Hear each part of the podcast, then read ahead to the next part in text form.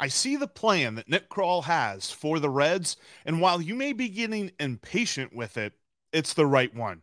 I'll explain why on today's Locked On Reds. You are Locked On Reds, your daily Cincinnati Reds podcast, part of the Locked On Podcast Network, your team every day. You are a Locked On Reds, and my name is Jeff Carr. I am one of two co hosts here for the Locked On Reds podcast, and Steve will be with us back again tomorrow. It's just you and me talking Reds today. We are lifelong Cincinnati Reds fans, though, and we've turned an addiction into information for you. I want to thank you for taking time out of your day to listen to us talk some Reds with you. We encourage you, if you're listening, hit us up on Twitter or check us out right here on YouTube. If this is your first time, watching us, thank you so much. Uh, drop a thought in our comments section. Talking Reds is what we do, and we want to talk Reds with you. Locked On Reds is part of the Locked On Podcast Network. We are your team every day. And on today's podcast, I want to look at where the roster stands because there's a quote out there by Nick Krall that the roster is pretty much set heading into spring training. We're going to look at the context of that quote and why the context is key. Before we jump into that, though, I want to let you know this episode is brought to you by FanDuel Sportsbook. FanDuel is the official sportsbook of Locked On. Make every moment more and visit fanduel.com slash locked on to get started today. And where we will start today is with what Nick Krall has been saying. The Reds caravan has been traveling around Reds country, whether you're talking about West Virginia, Indiana, Kentucky, they're spreading out. They're trying to uh, show everyone the narrative, the storyline for this Cincinnati Reds team and where they are in the process. Because make no mistake about it, it's a process building a team. And, and out of context, the whole idea and the quote in the Enquirer from Bobby Nightengale uh, that Nick Krall said was the roster's pretty much set as we get into spring training. Pitchers and catchers report here in about eh, a little a little under three weeks, I think. If I've got time right. Yeah, about three weeks. Uh, everybody's heading out to Goodyear. And out of context, the idea that the Reds roster is set is infuriating because you look at it and there's holes, there's question marks, there's lots of question marks around all over the place. But we must understand where the Reds are in this process to understand why Nick Krall is saying what he's saying. Because with different guys out there, and I know that you know, you, you can look at the available free agents and say, well, the Reds could go get this guy. Or, you know, you can look at the Johnny Cueto deal and you could be like, well, why didn't they do this? Why didn't they go get him? That looks like that was easy to do. They have chosen time over money as the cost of team building because you pick one or the other. I mean, the Mets, they got money. They can build a roster with money. And make no mistake about it, they've got some interesting prospects too for their future, but largely they're able to build their roster through free agency and through trades. The Reds are saying we want to draft, we want to develop, we want to build the core of this team from within. And the problem with that is while ownership and, and, and while the pocketbooks and the, and the uh, the bottom line looks more favorable to them, to us fans, it's impatient, right? We're tired of the idea of really building. I, it's hard to rebuild if you weren't ever there in the first place. But the idea here is they were a playoff team in 2020. They just missed the playoffs in 2021. So they're trying to get back to being a playoff team. And choosing money or choosing time over money is not an isolated idea. In fact, it's something that a very, very popular team from last season did. And we saw the fruits of their labor last year, i.e., the Cincinnati Reds of the West. The way we build our team is to look over a six year horizon and you know so you mentioned club control and six years is is roughly the length of time that you're going to have control over you know the youngest or least experienced player on your roster assuming that that player doesn't get options somewhere along the line So we're always looking in, in a in a six year block, and you know, part of that six year block is is some type of forward planning for when you're going to be able to introduce the next wave of young players. And so this is the intersection between you know the what we talked about a lot during our rebuild phase you know, which was to give young players, athletic players, opportunity and watch them grow. We also want to make sure that we maintain, you know, the opportunity because if we don't consistently inject the next wave of, of young talent even if that wave is one or two players big you know it's it's uh if we're not consistently conscious of introducing that then we run the risk of of aging out and running you know effectively running the the camel into the desert floor which we don't want to do. We're we're all about you know creating something that has sustained value in, in our roster. And, and we have a group of young players that really give us a chance to do that. That was the Seattle Mariners president of baseball operations, Jerry Dipoto. And he was on with our Locked On Mariners guys, Ty and Colby, which that's awesome that they got to talk to him. Nick Krall, hey, we'd love to talk to you here on the Locked On Reds podcast. But uh, that's what Nick Krall is doing. What Jerry Dipoto said, the plan that the Mariners had and the plan that they continue to roll with is what the Reds are doing. And that plan – began when they called up Jonathan India and Tyler Stephenson. And I know that Tyler Stephenson was up in 2020, so technically his clock started then. But really, this the six year plan started in 2021. And it's not to say that the six year plan is it's going to take us six years to get to the playoffs. It's just the way that they build out their roster is looking at six years and not one year. So for us fans, when we go into an off season and we're just like, well, they need this, they got to get an outfielder, they got to get a starting pitcher, they got to get some bullpen help, they got to get more catchers, they got to get this, this, and this. That's not how they're looking at it. They're looking at it, especially from the Reds' perspective, because they're still in the time period. They're, Jerry Dipoto talked about back in our rebuild phase. The Reds are still in the rebuild phase of their six-year plan, and this is where the young players are getting all of the opportunities that they could possibly have you, you have some veteran presence on the team, whether you're talking about Wil Myers, uh, whether you're talking about uh, Curt Casali behind the plate, and to a much much minor extent, Luke Weaver in in the pitching staff. But you have some veteran presence there. But for the most part, you're focused on getting your young guys up, getting your young guys opportunities, getting your rookies the ability to play. And Nick Krall had some uh, basically said basically said something to that effect. He was saying we have a lot of solid young players at the big league level. It's just continuing to develop out of our system. This is where we are, and this is who we are. We've got to build sustainability to have success here. And I feel like a lot of folks have almost knocked that against Nick Krall, the whole sustainability quote. Jerry Dipoto said that same thing. And the Mariners looked like a World Series team last year, and they look like a World Series contender this year. Now they're on the fringes, you know, they're not favorites, but they're they're in that conversation. And Jerry Dipoto is saying the same things that Nick Krall is saying, but we give Nick Krall flack because where the Reds have been has been down in the bottom for so long. And, and yes, I know there's been little playoff appearances peppered in here, but everybody's impatient. The problem is this is where the Reds are in terms of cost of building a team. You're talking about time over money. The teardown that the Reds went through was more because of the fact that they really didn't have much of a second, third, and fourth wave following Jonathan India and Tyler Stephenson. That was something that Jerry Dipoto also said in that clip from the Locked On Mariners podcast is that he was saying, you know, we wanted to make sure there are multiple waves. And every year, even now, because that really was in response to, you know, are the Mariners done adding people? And he was also saying to the fact we want to leave spots open on the roster for young guys to come up and, and really get their – get their bearings about them in the major leagues.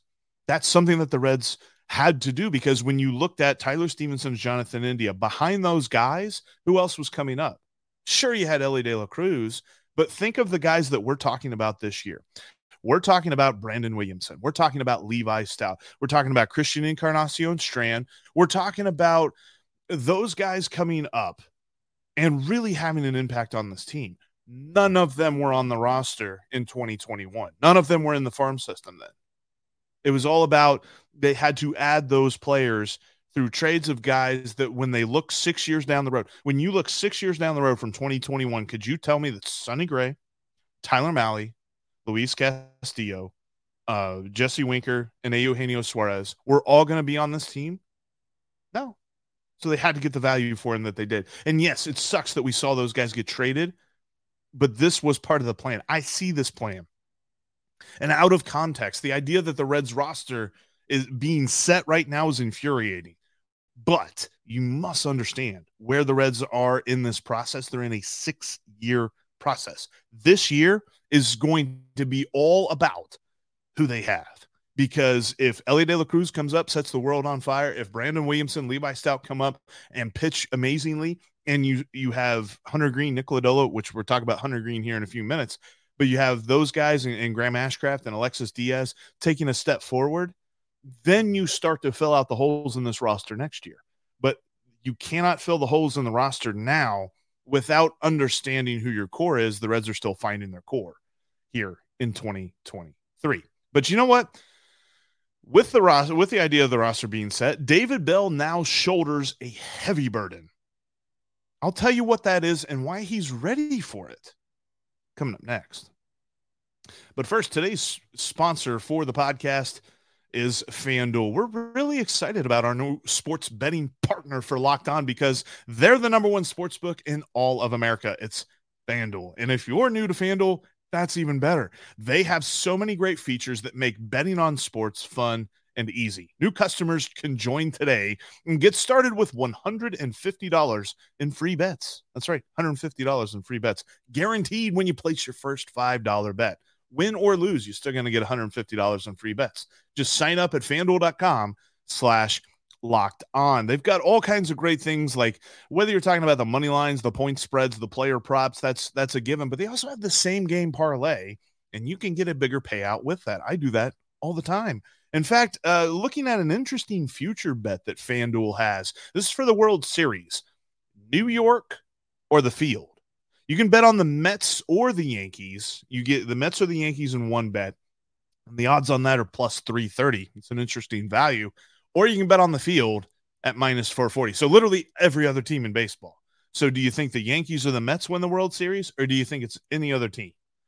Now, the odds at minus 440 would probably say you're not going to take that bet simply because the value's not there. But if you think the Mets or the Yankees could do it, you get two teams instead of one, and uh, you get that plus 30 odds. So check those odds out and more, all on an app that's safe, secure, and super easy to use.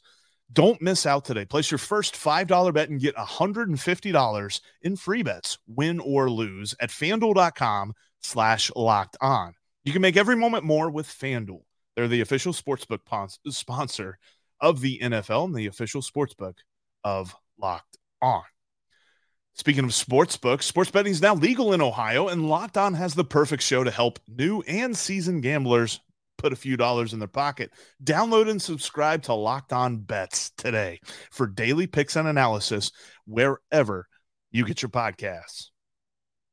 Coming up tomorrow, we have another live Aloha Friday podcast and you can check us out on YouTube at 1:30 p.m. Eastern. Make sure you join in the conversation. This is all about getting to talk Reds with you, and we're going to look at some interesting statistics that caught Steve and and mine's eye about some of the most iconic Reds across history. That's coming up tomorrow on the Aloha Live Friday podcast for your Locked On Reds, 1.30 p.m. on YouTube. We would love to see you in the comment section. All right, so with the roster being mostly set heading into Goodyear, the focus now moves to David Bell and the coaching staff getting these players ready. And, and, when you're talking about all of the young guys, because this is probably, I, I cannot think, and, and somebody's going to correct me on this, but I have to go a long ways back to think about a spring training that is more exciting it's hard to say that spring training is exciting. I know no matter who it is, they're probably going to be going up against minor league talent in a lot of cases, especially when you're talking about getting into the fifth, the sixth, the seventh, the eighth inning, ninth inning, especially of a spring training game. You're you're playing against guys that are just trying to get a little bit of major league experience, and they're probably more like double A talent or something like that. But there are so many young players that are going to have an impact on this Reds team over the course of this season and next season that we are going to see in this spring training. You're talking about guys that are going to get lots of opportunities because of the injuries to Nick Senzel and Joey Votto, who may or may not be ready by opening day, but we know for a fact they're not going to be in the first, probably first dozen spring training games at least. So you're not going to see those guys in the lineup. So you're going to see Tyler Stephenson at first. You're going to see Curt Casali and Luke Maile catching. You're going to see probably, um, you know, some different guys in the outfit, maybe Matt McLain in center field. But the idea is these guys have to be ready. And David Bell understands that because last year it was not great. Um, and, and, he even said that, uh, you know, he even had that as a quote on the Reds caravan. David Bell said this We have a lot of work to do in spring training. We want opening day to feel like mid season. It's always important to get off to a good start. But I think for us, what we went through last year, it's even more important. Bravo, David Bell, for reading the room because Lord knows Reds country cannot go through another 3 and 22 start. I can't do it. You can't do it. Nobody wants to do that. David Bell, the players, nobody wants to see that. Nobody wants to see the, the Reds, honestly, throughout David Bell's tenure, have not been great starters. Uh, usually, their first month of the season, they're limping into action. They're like, all right, the little engine that could before it could, you know, trying to get rolling. They've got to be ready to roll on opening day. And sure, there were a couple of injuries that really messed with them last year to begin the season. And that is why the Reds overhauled the training staff in the way that they have because it kind of felt like that, yes, the lockout affected that, but the way that spring training unraveled for this team just absolutely messed up the roster from the word go. So they've they've really got to get going. And, and the most important thing, at least from our perspective, because when when we're watching spring training as fans, it's it's easy to watch uh, i remember a few years ago whenever amir garrett struck out every batter he faced and it's really easy to say okay here we go. We got the best reliever in baseball. Let's go. No. Don't look at the stats. Look at the injury reports. Look at the guys who maybe maybe they're dealing with something. Maybe they're day to day on something. Are they already dealing with injury problems because this is when they're supposed to be the most fresh and also getting into the groove of things. Just like David Bell said, they want to be in midseason form on opening day. David Bell also had this to say when he, he looked, we love the challenge of it, talking about, you know, spring training. I love going into spring training knowing we have to outwork everyone. We have to do everything as great as we can to get off to a good start. Last year, as much as guys tried to become a team, there was so much change. We didn't become a team until a month or two into the season. Our players tried, our coaches tried, but it just didn't happen. Looking back, it's something we learned from. We're going to make that a priority. We have to find a way to become a team in spring training and take that into the season. And, and yeah, I know I'm not doing my David Bell impersonation when I'm reading that quote because obviously David Bell doesn't say words with much gusto, but you can hear it not necessarily in his voice, but in the words that he chose for that. He gets it. He understands the challenge that is in front of him and in front of the coaching staff to make sure that the Reds get off to a hot start. Because there, there's something to be said about teams that ultimately at the end of the year, they're not playoff teams, but they finish with 70, 75 wins or something like that. When they get off to a hot start, tease me a little bit, you know, as a fan. Remember 2019? 2019 was a tease because in June, the Reds were pretty good. June and July, uh, you know, they were sweeping the Astros, and it looked like for a second they can make some noise and, you know, hashtag sneak on in. They didn't. but it was at least fun. Give us some fun. Last year there was no fun because they started off 3 and 22. They started off so far out of it that yes, they fed that stupid PowerPoint presentation that Phil Castellini had for the Rosie Reds. They fed the whole mantra of, yeah, we're out of it by opening day. Don't be out of it by opening day. No matter what Phil is paying for for the roster, come out and just light the world on fire. And you know, they've got a nice opportunity to do that. They've got opening day and the opening series against the Pirates. Just get ready for that series and come out guns blazing against the team that I mean, the Pirates could be very interesting this year. I keep saying this, and, and I think that it's going to surprise some people that aren't saying it right now. But the Pirates are going to be interesting. If the Reds can be more interesting, at least early on, maybe we can start talking about that 75 wins that I think that they will have, and people are going to be like, you know what, Jeff, I think you're right. Because right now y'all thinking I'm crazy, and I get it, I understand it, but still, like uh, David Bell gets it because with the roster being mostly set heading into Goodyear, the focus moves to David Bell and the coaching staff getting these players ready. He understands that challenge, and I'm very happy that he understands it. But you know, when it comes to the players, we talked about the front office, we talked about Nick Krall, talked about David Bell. When it comes to the roster, when it comes to these players, there's one player on the roster that is the X factor in all of this. I'll tell you who and why coming up next.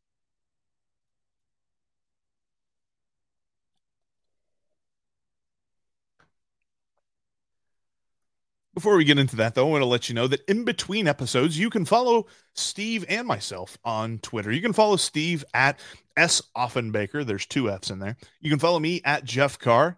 There's three F's in that. If you're watching on YouTube, you can see my Twitter handle, and you can follow the show at Locked On Reds. And if you're watching on YouTube, thank you so much. If this is your first time seeing the show, make sure you click subscribe and click the bell to get notified when we've got new content for you as we head toward spring training, as we head toward pitchers and catchers reporting.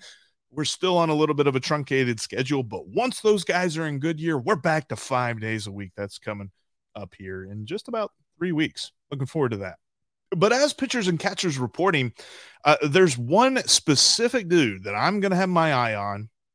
And I think a lot of people are going to have their eyes. There was a great article on MLB.com about him, and that is Hunter Greene. Because Hunter Greene is the X factor for the Cincinnati Reds. I know that you're going to say, well, you know, Elly De La Cruz could really transform this team. I agree. I've said this. Jose Barrero figuring out could be huge. Yes, I know. I've said this. Nick Senzel. Yep. He'd be interesting too. Wil Myers, could he be a Nick Castellanos light? Absolutely. Joey Votto, comeback player of the year? Sure. Hunter Greene is the most the the X factor to this entire roster, but especially the pitching staff, because the pitching staff is a house of cards and he is the key card. You know, a house of cards can look really nice when you get it built, but if you flick one card out, you knock down the whole thing. Hunter Greene is the type of dude, being a fireballer and, and pitching the way that he is, that you can kind of foresee some sort of injury risk. You could foresee him missing some time because of a, a different injury here or there. Can he stay healthy? Can he give the Reds 30 starts this year? That's going to be so huge. And I think that if he gives the Reds 30 starts, we're going to see some phenomenal numbers. But I wonder if he can.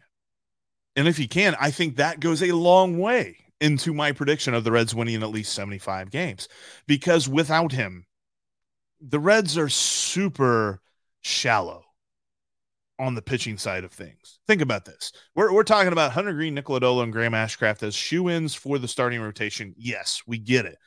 Past them, the fourth and the fifth spot, that's up for grabs.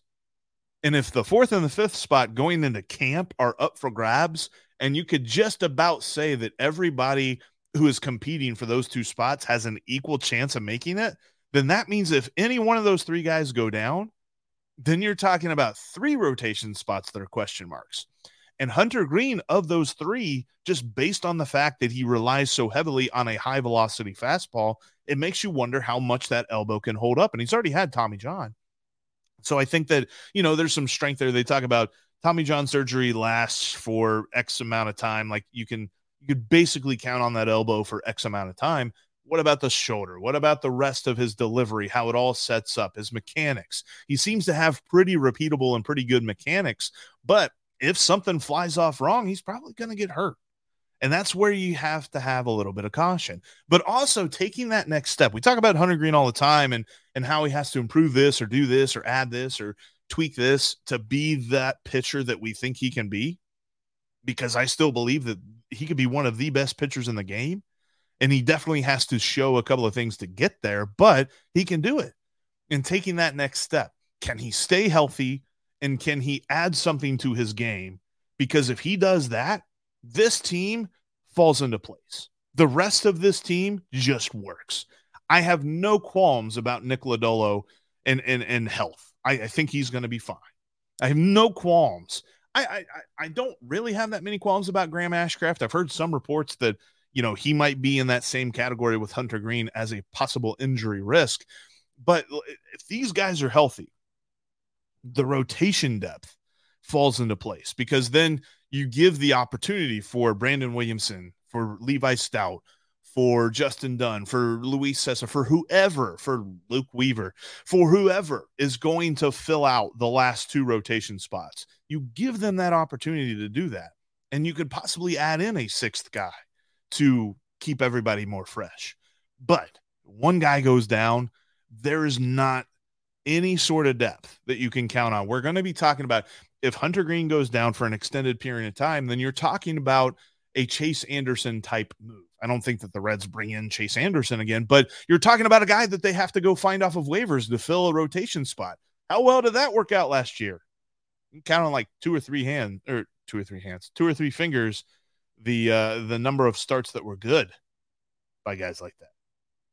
So I I think that when you look at the roster overall, the roster that is mostly set, the roster that David Bell has to get ready here in spring train, has to get everybody well, you know, stretched out and warmed up and ready to go, be in midseason form by opening day.